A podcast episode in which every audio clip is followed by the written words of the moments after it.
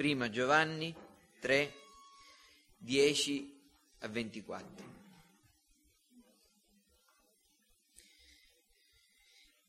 In questo si distinguono i figli di Dio dai figli del diavolo.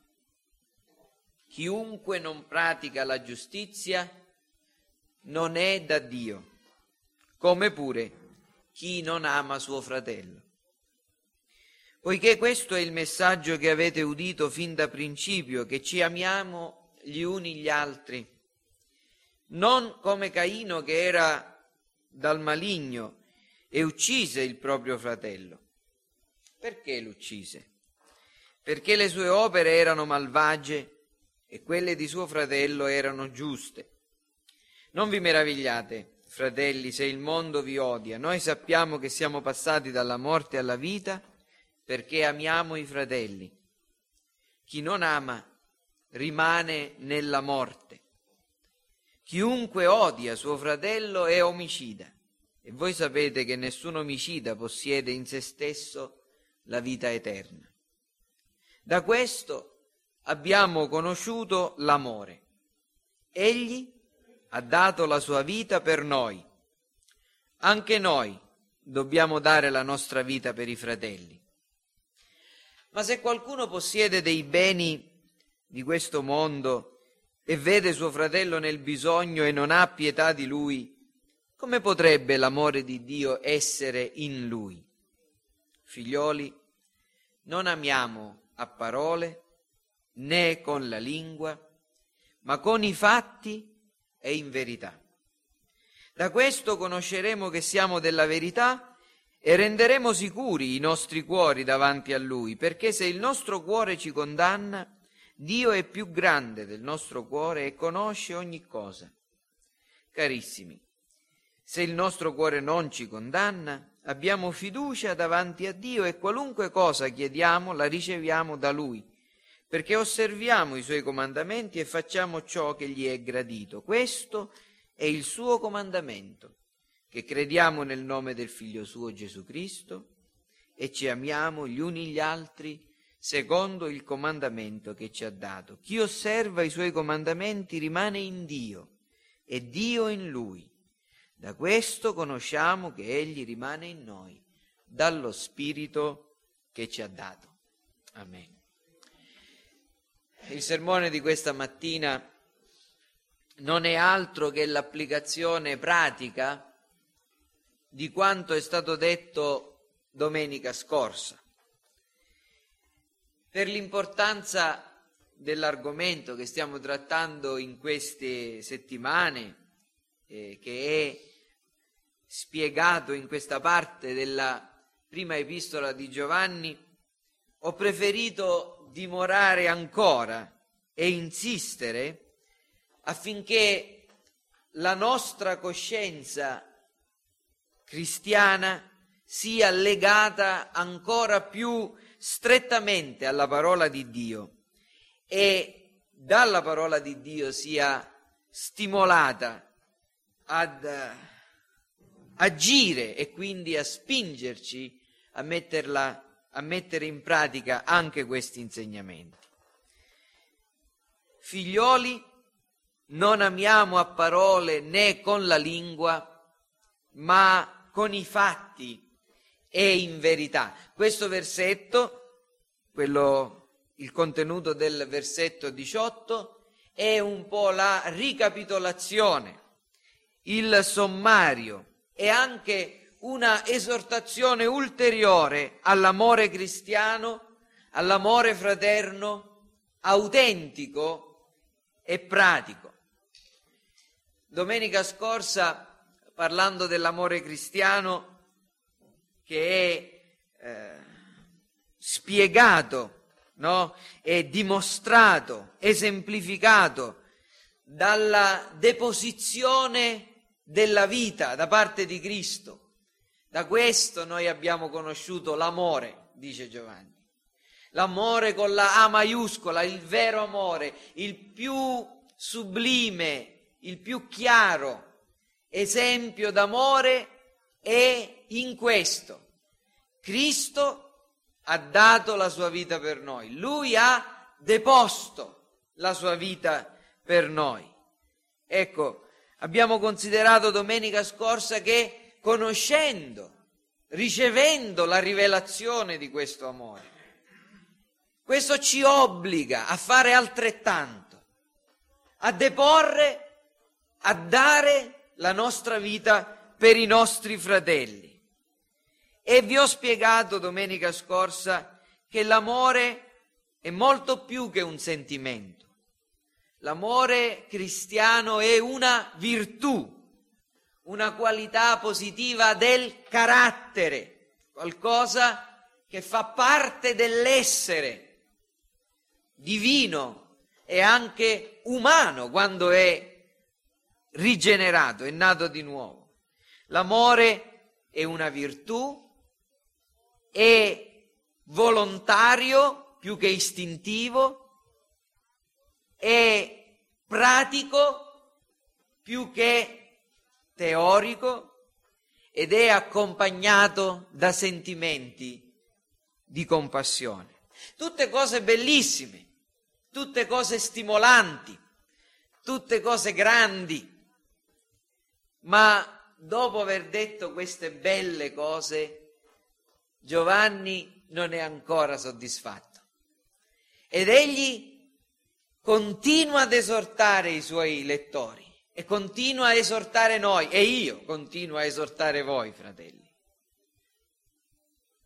Figlioli, la, nuova, la, la riveduta dice figlioletti, qui assume ancora il linguaggio di un padre, figlioletti, non amiamo a parole, con la, eh, né con la lingua, ma con i fatti e in verità.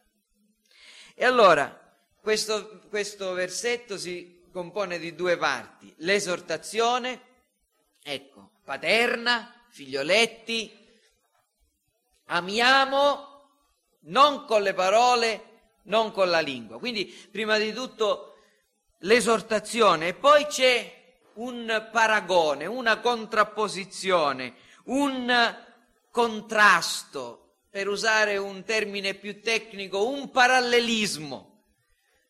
C'è un'antitesi, un amore che è con la lingua, un amore che è con le parole, messo in contrasto con un amore che è con i fatti e con la verità. L'esortazione, l'esortazione è appunto paterna ed è qualcosa che è rivolto a cristiani. Io vorrei sottolineare questo. Qui non, Giovanni non sta parlando a tutto il mondo, sta parlando a figli di Dio. Figlioletti non è, è, certamente, è certamente la sua espressione di affetto, ma ricordatevi è anche in qualche modo il riflesso di quello che lui ha detto prima. Chi è nato da Dio ama. E davvero, fratelli, dobbiamo essere realistici.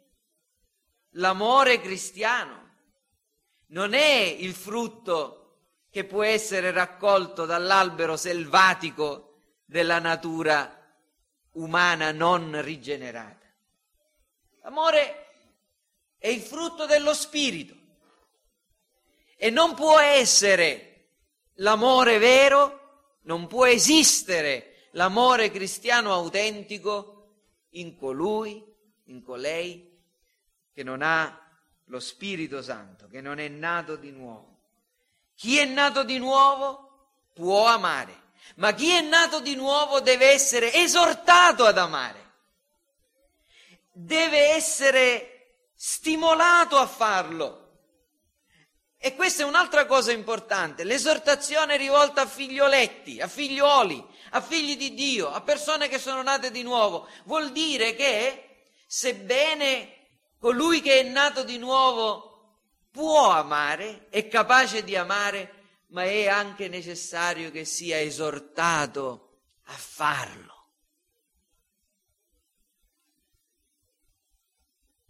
Perciò Questo è il ministero della parola di Dio, per questo non dovete mai stancarvi di venire ad ascoltare la parola, mai stancarvi di aprire la parola, di leggerla. Non c'è niente di meccanico, di automatico nella vita cristiana. E poi, dopo l'esortazione, ecco, questo, a questo vero amore, c'è questo contrasto che è molto istruttivo. Eh, ci sono due termini contrapposti, le parole, la lingua, i fatti, la verità, le opere, la verità. I fatti, infatti, eh, questo termine tradotto amiamo con i fatti, letteralmente amiamo con le azioni, amiamo con le opere. Questo è il termine eh, opere, è una delle de, della traduzione di questo, di questo termine fatti. E significa che non i bei discorsi teorici, non i bei discorsi sull'amore, ma gli atti concreti. La lingua viene contrapposta poi alla verità. Questo significa che L'ipocrisia del bel parlare viene messa in contrasto con la sincerità delle azioni. Ma c'è qualcosa di più. Giovanni non solo ci dice che l'amore millantato, mostrato così eh, verbalmente, è inutile. Questo amare in verità ci fa anche ricordare una frase che il Signore Gesù stesso pronunciò parlando della adorazione di Dio. I veri adoratori adoreranno il Padre in spirito e in verità. E in realtà il modo in cui l'Apostolo Giovanni usa il termine in verità lo usa in due modi diversi. Uno certamente il significato è sinceramente, con la verità del sentimento. Ma amare in verità come adorare Dio in verità significa anche, o può significare perlomeno, non possiamo essere certi che questo sia il significato che Giovanni voleva attribuire, ma questo è l'uso col quale Giovanni eh, parla del termine verità significa o può significare amare in modo conforme al modo che Dio ci ha ordinato di amare. Nel caso dell'adorazione, Gesù intendeva dire che gli uomini devono adorare Dio come Dio ha stabilito di essere adorato.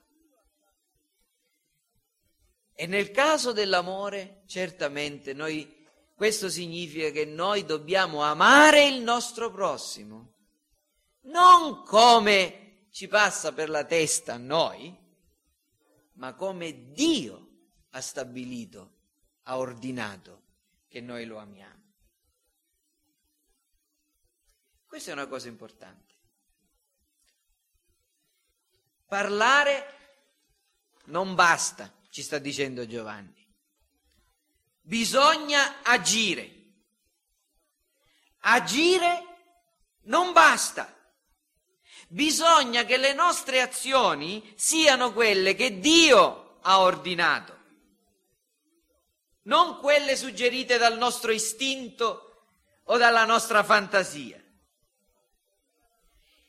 Fare le cose giuste non è sufficiente se non sono fatte con uno spirito cristiano, se le motivazioni non sono quelle giuste, se lo scopo non è quello che onora Dio. Ecco, questo è quello che ci sta dicendo Giovanni. Non accontentatevi di parlare, non siate soddisfatti con aver con il vostro attivismo mostrare l'amore, il, vos- il modo in cui dovete mostrare l'amore è nel modo in cui Dio ha stabilito, ma poi non siate neanche contenti di aver fatto le vostre decime, le vostre eh, azioni di elemosina, considerando che queste cose sono meritevoli in se stesse.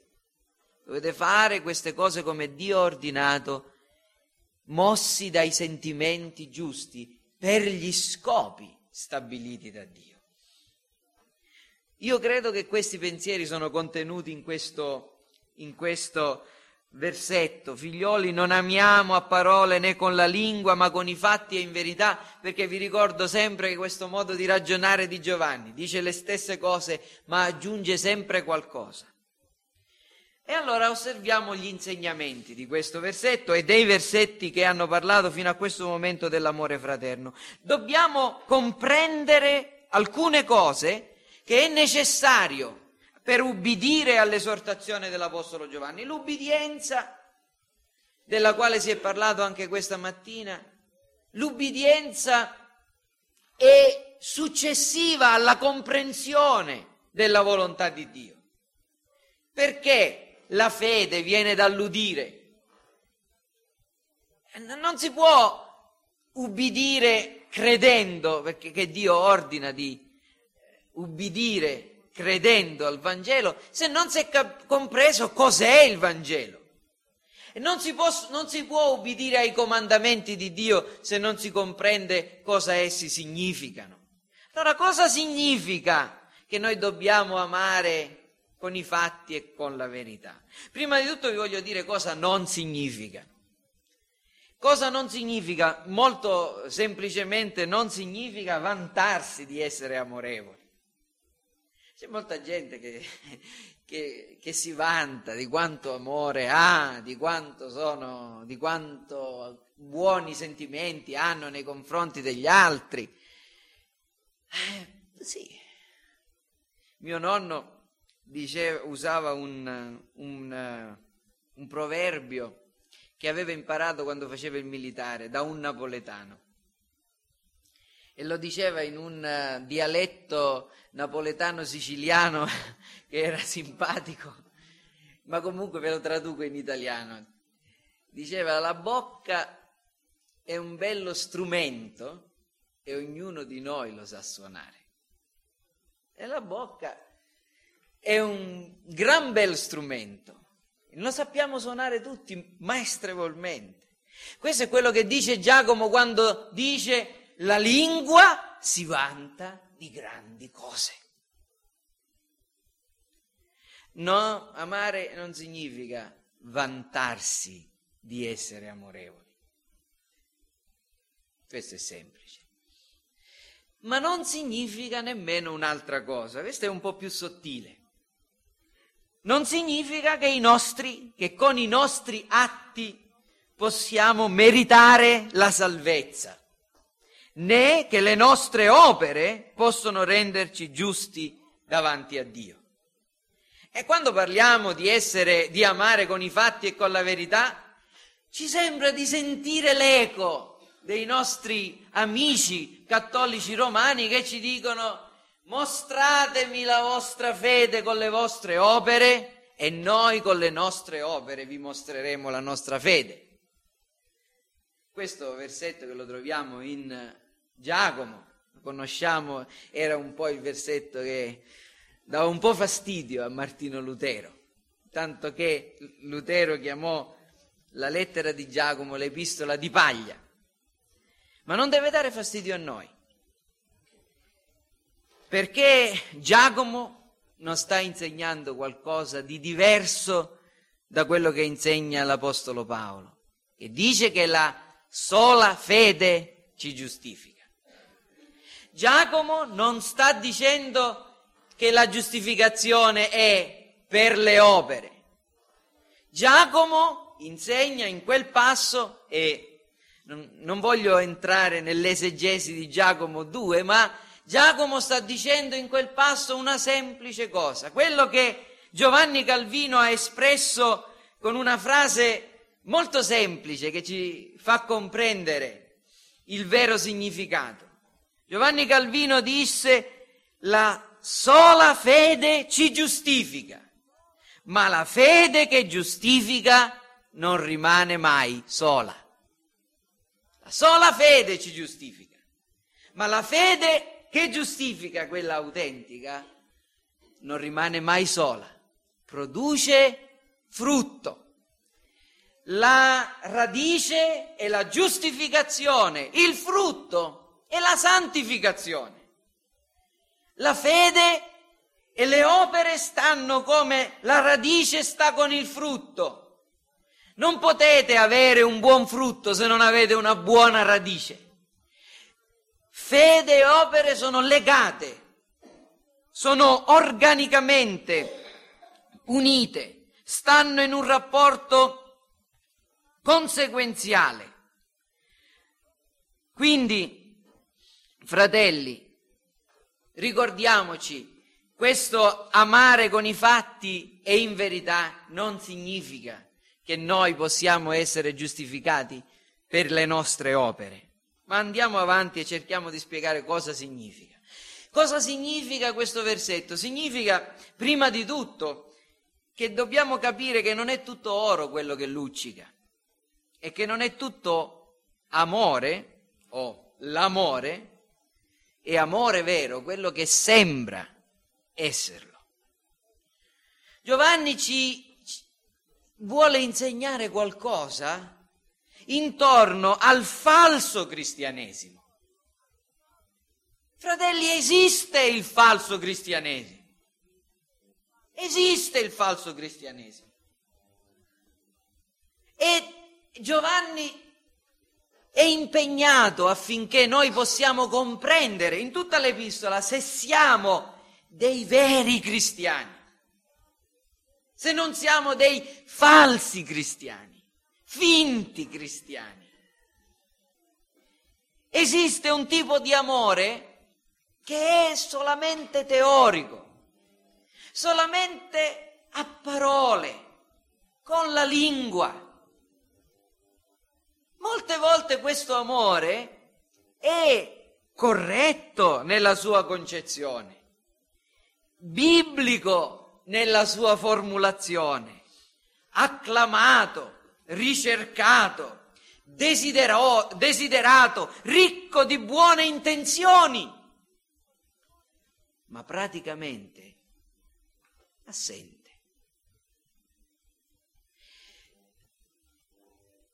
Quello che voglio dirvi è questo. Giovanni ci dice, guardate che poteste cadere nell'errore di parlare bene anche dell'amore, di cantare le virtù e la grandezza dell'amore cristiano, di compiere, di scrivere componimenti sull'amore, di esaltare il grande amore di Dio, pur essendo del tutto privi di questo amore. Non averlo, non mostrarlo Parlare dell'amore è una cosa bellissima, ma amare è una cosa difficilissima. Poi c'è un'altra cosa, che esiste la possibilità di amare ipocritamente, cioè nel tentativo di un tornaconto personale, amare egoisticamente. Guardate che è una contraddizione nei termini. Se usiamo il termine amore nel vero senso della parola, un amore egoistico è una contraddizione. Ma esiste un tipo d'amore che è egoistico. Per farvi comprendere di che genere di amore è questo amore egoistico, è l'amore dei pagani. E, fratelli, non sto parlando degli indù o dei pelle rossa, perché ciascuno di noi nasce pagano. L'amore dei pagani dei quali, del quale Gesù ha parlato è questo. Matteo 5, 46 e 47, quando Gesù dice queste parole, Se sta parlando del, dell'amore del Padre, della benevolenza del Padre, dice affinché siate figli del Padre vostro che è nei cieli, poiché egli fa levare il suo sole sopra i malvagi e sopra i buoni e fa piovere sui giusti e sugli ingiusti. Se infatti amate quelli che vi amano, che premio ne avete? Non fanno lo stesso anche i pubblicani? I pubblicani sono pieni d'amore gli uni nei confronti degli altri, perché si invitano a vicenda nei loro conviti, perché dividono il frutto, il bottino del loro latrocinio. I pagani si amano, i pubblicani si amano gli uni gli altri, perché ricevono gloria gli uni dagli altri. Danno per ricevere per gli amanti del latino, do ut des. Questo è amore egoistico. Un altro esempio, sempre nell'insegnamento di Gesù, Luca capitolo 14, versetti 12 e 13.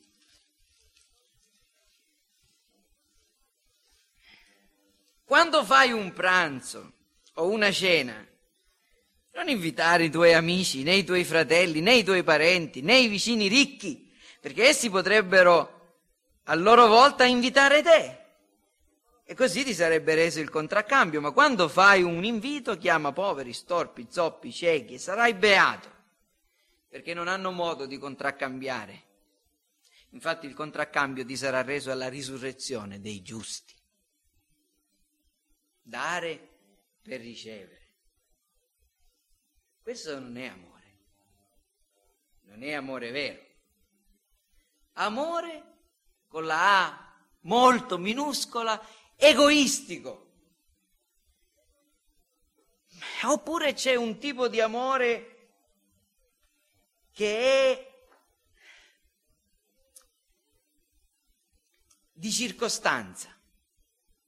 Cioè ci sono persone che a causa del fatto che si trovano in un ambiente che favorisce, che acclama, che esalta l'amore vero, queste persone sono spinte non da una forza interiore, e intendo dire non una forza naturale, ma qualcosa che è venuta da Dio, è lo spirito che è stato sparso nei nostri cuori eh, lo, sti- lo spirito che Dio ci ha dato che ha sparso il suo amore. Quindi non da qualcosa che viene dall'interno, dallo spirito, dalla ri- la, la natura rigenerata, ma dall'ambiente esterno, esteriore, dal fatto che ci si trova in circostanze favorevoli e allora si mostra l'amore. I campioni di questo genere di amore, gli esempi più tenebrosi, stavo dicendo luminosi, sono Anania e Saffira. Tutti davano i loro beni, li mettevano a disposizione, una chiesa generosa, un popolo pieno d'amore, anche noi lo dobbiamo fare. Ma facciamolo con riserva, quanto basta per conservarci qualcosa per noi. Facciamolo ipocritamente, facciamolo mentendo. Guardate l'azione di Anania e Saffira che vanno dagli apostoli e depongono insieme a Barnaba dei, una, una somma di denaro. Nessuno gliel'aveva chiesto, nessuno gliel'aveva imposto. Magari erano dei ricconi, no? E la gente, gli altri credenti semplici, perché il popolo di Dio è un popolo che non sospetta il male, pensano che Anania e Saffira sono come gli altri, toccati dallo Spirito di Dio, generosi, amorevoli. Perché l'hanno fatto? Non lo so, non mi interessa tanto in questa occasione. Su quello che voglio farvi comprendere è solo una cosa, lo hanno fatto perché gli altri lo facevano, perché si trovavano in un ambiente sano. E fratelli, questo vale per tutti voi. Esaminiamoci, esaminatevi. Non siate contenti di quello che fate, perché potreste farlo senza essere mossi autenticamente dalla grazia di Dio, dallo Spirito di Dio, dall'amore di Dio. Potreste anche farlo per semplice spirito di emulazione, per forze non spirituali ma naturali che vengono non dall'alto, non da dentro, ma da fuori, dal basso, orizzontali, dagli altri.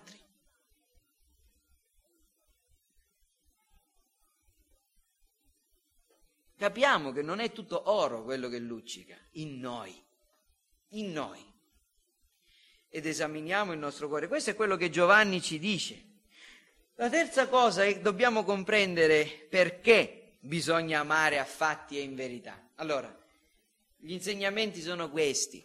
Cosa non sono? L'ho detto velocemente, nemmeno lo ripeto. Cosa è l'amore eh, cristiano? L'amore vero, autentico. Perché? Perché dobbiamo amare in affatti e in verità? Dobbiamo comprendere. Dobbiamo comprendere che cosa significa. Noi crediamo che la Bibbia insegni che siccome Dio è perfettamente felice in se stesso e non ha bisogno di nulla, altrimenti non sarebbe Dio, non sarebbe perfetto, non sarebbe immutabile, noi crediamo che Dio si compiace solo di se stesso, solo in se stesso, e si compiace quando vede se stesso nelle creature. Perché Dio vuole che amiamo con i fatti e in verità? Vale a dire perché Dio vuole che amiamo autenticamente, questo è quello che significa, no? Perché Dio lo vuole? Più che Giovanni, più che io, no? Perché Dio vuole che noi amiamo con i fatti e in verità, autenticamente? Perché ciò glorifica grandemente Dio. Perché ciò lo glorifica. Quando noi amiamo i nostri fratelli, il nostro prossimo, con i fatti e in verità, Dio non ha alcun vantaggio. Come Dio non ha alcuno svantaggio dal fatto che noi odiamo il nostro prossimo. Ma quando noi amiamo autenticamente, glorifica grandemente Dio. Lasciatemi ripetere una cosa che abbiamo già detto venerdì. Qual è lo scopo primario dell'uomo? Scopo primario dell'uomo è glorificare Dio e gioire in Lui per sempre. Ma poniamo questa domanda in un altro modo. Qual è lo scopo primario di Dio? Qual è lo scopo primario di Dio? Come rispondereste? Vi suggerisco le risposte congiunte di Giovanni Calvino, di Jonathan Edwards, di John Piper, del fratello Andrea e del fratello Reno Ulfo. Lo scopo primario di Dio è glorificare Dio e gioire in se stesso per sempre. Dio ha una passione per la sua gloria. Dio ha fatto tutte le cose per la sua gloria. Qualche giorno fa, leggendo dal libro degli Atti degli Apostoli, quel passo in cui Erode fa la sua arringa e il popolo lo acclama dicendo voce di un Dio, non di un uomo. Cosa dice la scrittura? Che Dio lo colpì perché non aveva dato gloria a Dio.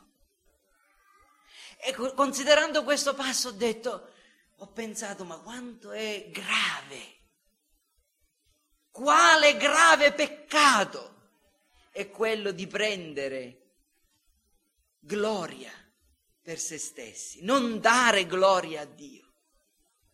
E lì si trattava di un re pagano. Dovremmo aspettarci che il libero arbitrio e che il rispetto della libertà umana, almeno in una persona del genere, funzioni. No! Dio considera nella grande, nella più grave, come la più grave delle trasgressioni, prendere la gloria per se stessi, non dare la gloria a Lui. Fu colpito e morì roso dai vermi.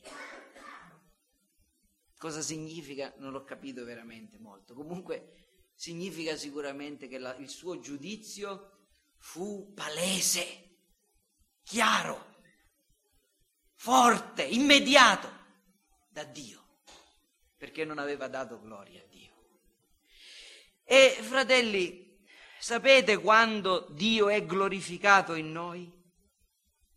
Egli è glorificato in noi quando guardandoci vede il suo carattere, le sue qualità, le sue perfezioni e si rispecchia in esse, perché questa è la ragione per la quale Dio ha creato il mondo Dio, la, la, ragione per la quale Dio ha, ha, creato l'uomo, la ragione per la quale Dio ci ha redenti, ha mandato il suo figlio affinché fossimo conformi all'immagine sua.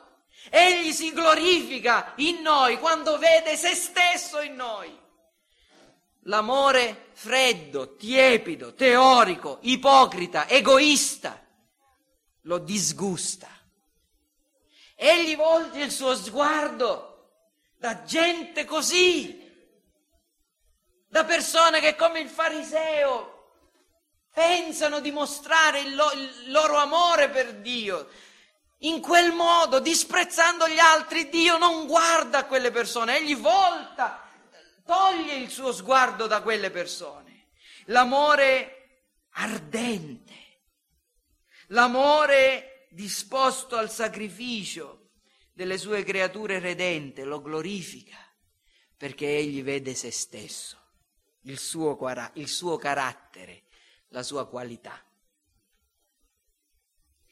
E ora ho finito, ma ho fini- non finirò se prima non vi dico cosa significa, come amare, con i fatti e in verità. Cosa è necessario fare per amare con i fatti e in verità. Ora voi vi aspettate una lunga definizione, una difficile esposizione, no, una parola sola, una parola sola.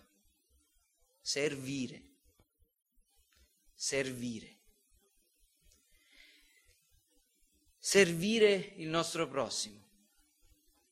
Questo è il modo in cui noi amiamo con i fatti e in verità. In un testo molto importante, nell'Epistola ai Galati, capitolo 5, non è necessario che lo prendete, lo leggerò io e vi darò una breve spiegazione.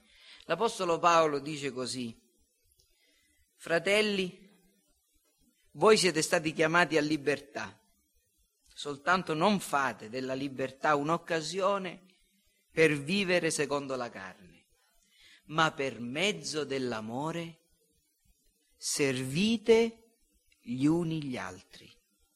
Perché tutta la legge è adempiuta in quest'unica parola. Ama il tuo prossimo come te stesso. Amare il prossimo significa servire con amore. Per mezzo dell'amore servite gli uni gli altri. L'Apostolo Paolo, come Giovanni, ci dice che la necessaria implicazione della nostra salvezza è l'osservanza della legge nel servizio amorevole reciproco. E Gesù Cristo è il massimo esempio di servizio. Cosa, come descrive Gesù la sua missione?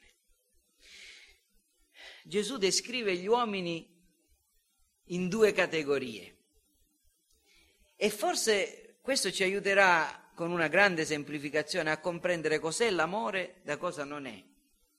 In due passi molto importanti, Matteo 20, 28 e Marco 10, 45 sono stessa, le stesse parole, Gesù dice il figlio dell'uomo non è venuto per essere servito, ma per servire e per dare la sua vita come prezzo di riscatto per molti. Ecco qui la differenza. Ci sono uomini che vogliono essere serviti e ci sono uomini che servono. Essere serviti è la manifestazione suprema dell'egoismo. Pretendere di essere serviti, l'egoismo. Servire fino a dare la propria vita, perché il supremo servizio di Cristo è stato questo, dare la sua vita come prezzo di riscatto. Servire è l'amore. Misuriamoci con questo metro e possiamo valutare così la misura, l'intensità e la natura del nostro amore. Le domande che ci dobbiamo porre sono vivo per essere servito o per servire? È il servizio di Dio e del prossimo ciò che caratterizza la mia vita o no? Mi pongo mai questa domanda quando mi sveglio al mattino? Come posso servire Dio e il mio prossimo oggi? Vi suggerisco di fare questo. Da domani mattina, quando vi svegliate, il primo pensiero che dovreste fare, la prima domanda o una delle prime, io non voglio sconvolgere le vostre priorità nella vostra devozione, hm? ma una delle prime domande, una delle domande che dovremmo farci è questo, Signore, mi darai anche oggi il privilegio di essere un servo? Come posso servire il mio prossimo oggi? Come posso servirti servendo il mio prossimo oggi? I miei familiari, i miei fratelli, le persone che incontrerò. Fratelli, servire non è naturale, anzi è l'ultima delle cose che la nostra carne desidera, l'ultima. Sapete la nostra carne com'è? Vi do un'illustrazione. Io ringrazio il fratello Andrea per tante cose. Una delle cose che, per le quali lo ringrazio è che a volte mi racconta delle cose alle quali poi io ripenso, no? E, e traggo delle illustrazioni. Una volta mi raccontò di essere stato a casa di un fratello, tra virgolette, va? Ci sono i fratelli tra virgolette, ci sono i fratelli senza virgolette. Comunque, a casa di un certo fratello che seduti a tavola per mangiare, fece questo gesto. E il fratello Andrea non era riuscito a interpretare bene cosa significasse, ma poi lo capì perché la moglie immediatamente si alzò per sbottonare i bottoni della camicia e alzargli le maniche.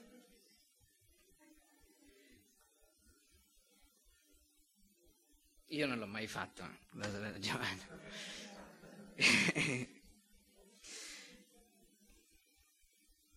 Quanta arroganza, quanta, quanto egoismo. A volte, sapete, più, i peggiori sentimenti si vedono nelle cose più piccole.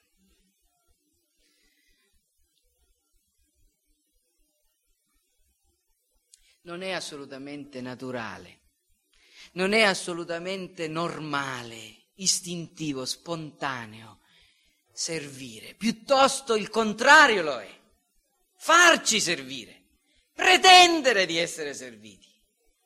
Guardate i bambini appena nati, cosa vogliono? Non esiste niente per loro se non loro stessi, la loro, la loro fame, i loro bisogni, le loro necessità. Io, io, io voglio, desidero. Il problema è che molti rimangono bambini in quel senso, anche quando hanno 80 anni o 100 anni. Dammi voglio, voglio, io. E quanto c'è di questa attitudine in ciascuno di noi, in me, in voi. Ora, l'attività del servo è anche faticosa. Faticosa perché servire non è, non è nemmeno leggero. Guardate l'Apostolo Paolo come descrive se stesso come un servo. E quando parla di servizio, del suo servizio, parla di fatiche, di, di lavoro.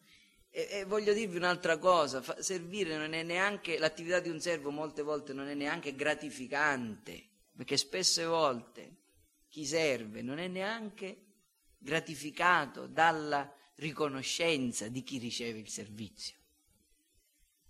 Siamo pronti a servire in questo modo.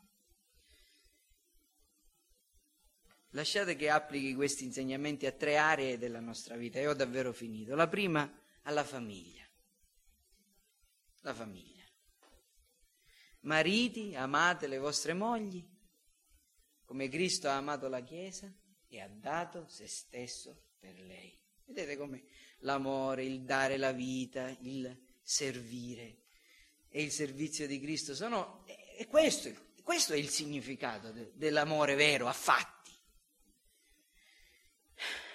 Mariti, amate le vostre mogli, fino al sacrificio, fino al sacrificio, fino alla perdita, a rinnegare voi stessi, a morire per le vostre mogli, come Cristo è morto per la Chiesa.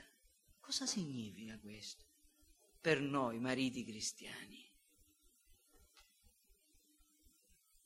Significa mostrare un, un gesto no, di circostanza alle nostre mogli, magari quando è il giorno dell'anniversario, del compleanno. Eh. O è una disciplina nella, mentale nella quale noi cerchiamo di entrare e ci sforziamo, perché non è facile, ci sforziamo di vivere, ci rammarichiamo quando non l'abbiamo fatto, chiediamo perdono a Dio.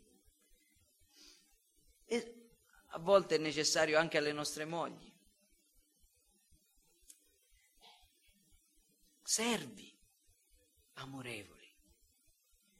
Mogli, ubbidite ai vostri mariti come al Signore. Come? Amandoli, rispettandoli, riconoscendo i loro miseri, almeno nel mio caso, tentativi di rappresentare verso di voi Cristo e il suo amore, il suo servizio perfetto. Incoraggiateli, serviteli senza lamentarvi troppo, sopportando le loro debolezze. Figli, servite i vostri genitori. Voi, la, la vostra età, bambini, ragazzi, eh? è quella dell'egoismo è una cosa importante che comprendiate subito, ma è anche l'età in cui dovete imparare ad essere altruisti, a cominciare dai vostri genitori. Quando siete egoisti? Molte volte voglio, voglio semplicemente menzionare un paio di casi tipici della famiglia Ulfo per esempio, quando i vostri genitori vi chiedono aiuto perché hanno tante cose da fare e vi chiedono di fare alcuni doveri che potete fare. Mettere a posto la cameretta, non fare confusione, fare un po' di silenzio in certi momenti. Hm? E voi mugugnate o addirittura disubbidite la sera, quando i vostri genitori vi dicono è ora di andare a letto. Vi rivelo un segreto.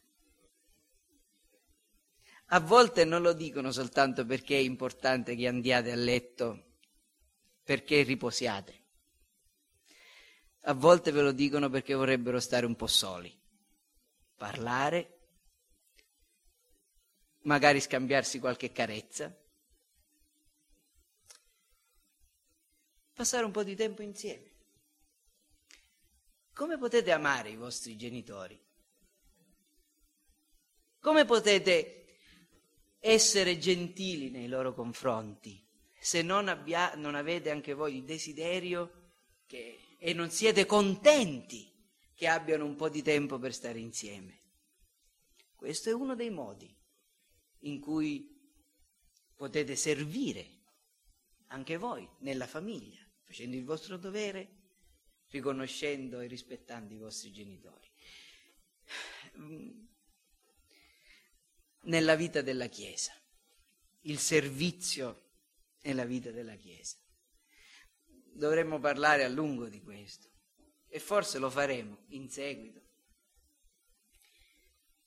Fratelli, I pastori sono ministri, i diaconi sono servitori, questi sono, e ministri significa servitori, servi, e voi siete serviti. Non solo, siete anche servi. Servi non verso il pastore o verso i diaconi, ma servi gli uni degli altri. Servitevi gli uni gli altri con amore. Cioè, non venite in chiesa o non pensate alla chiesa come un posto dove ah, vengo lì e ascolto la bella predica, eh, il pastore eh, si è preparato e io mi aspetto che lui faccia una bella predica, d'altronde lo paghiamo per questo. o no? Fratelli, questa non è la mentalità dei cristiani. Voi nelle vostre preghiere, nelle vostre case, nella vostra vita, nella vostra fantasia, cioè nel, nel, progetto no? della vostra vita deve essere come, cosa posso fare per i miei fratelli? Come posso servire i miei fratelli? Jonathan Edwards tra le sue risoluzioni o proponimenti aveva quello di impegnarsi a cercare di fare quello che altri non hanno fatto per la gloria di Dio. E voi vi impegnate allo stesso modo per capire e per scoprire il modo in cui i talenti che Dio vi ha dato, i doni spirituali che Dio vi ha dato, possono essere messi al servizio dei vostri fratelli di Caltanissetta, dei vostri fratelli in Italia e nel mondo o del prossimo? Ve la fate questa domanda? Volete essere trascinati, imboccati o volete essere servi attivi? Cosa si dirà di voi nel giorno del giudizio? Che avete messo il talento, i beni di questo mondo, i doni spirituali, le possibilità sottoterra nel fazzoletto o che li avete fatti fruttare? E quanto li avete fatti fruttare?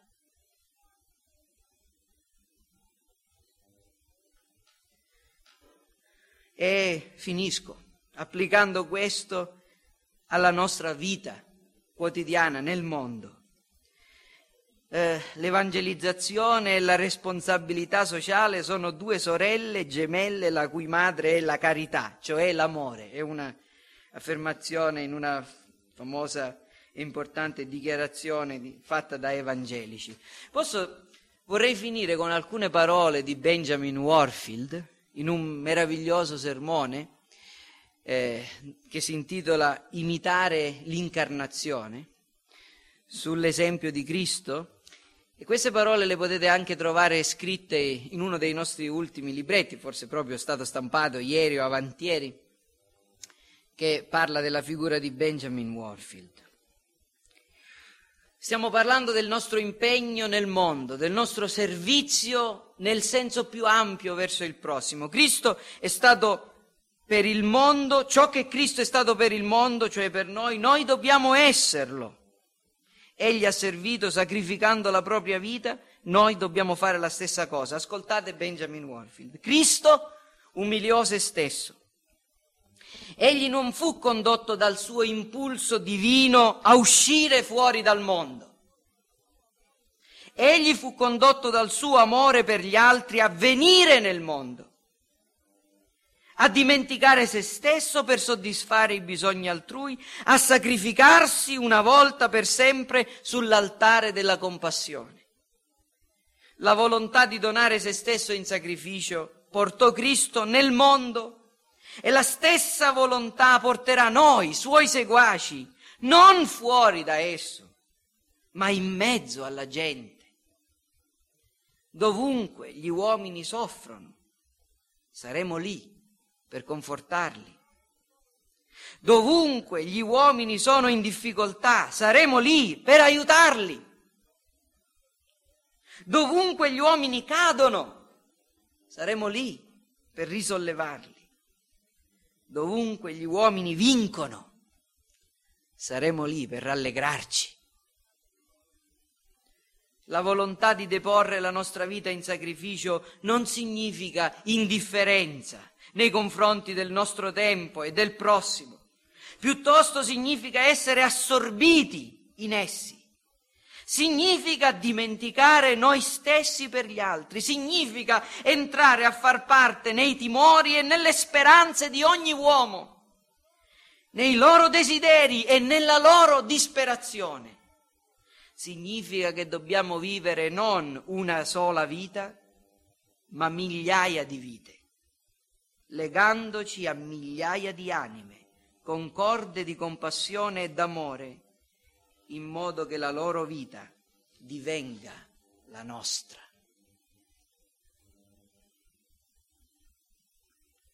Cosa accadrà nel giorno del giudizio, fratelli? Quando Gesù verrà e sederà sul suo trono glorioso e tutti gli uomini verranno, verranno a presentarsi dinanzi a Lui. Non le nostre intenzioni in quel giorno, o forse sarebbe meglio dire non solo le nostre intenzioni, ma le nostre azioni mostreranno chi siamo stati. Due tipi di persone Gesù descrive. Quelli che non avevano visto niente intorno a loro, che avevano camminato con indifferenza nel mondo, non avevano visto affamati, non avevano visto assetati, non avevano visto carcerati, prigionieri.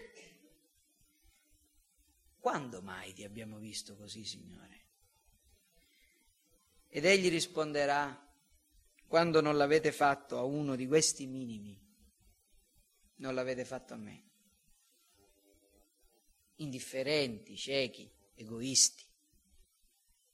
E poi c'è un altro tipo di persone, quelli che avevano fatto e avevano dimenticato. Perché il servo, sapete, serve perché è servo non perché si aspetta di ricevere una ricompensa. Quando mai, Signore, ti abbiamo visto affamato, assetato, nudo, prigioniero, malato? Quando l'avete fatto a uno di questi minimi, l'avete fatto a me. Entrate benedetti. Fratelli, non amiamo con la lingua, parole, ma con i fatti e in verità.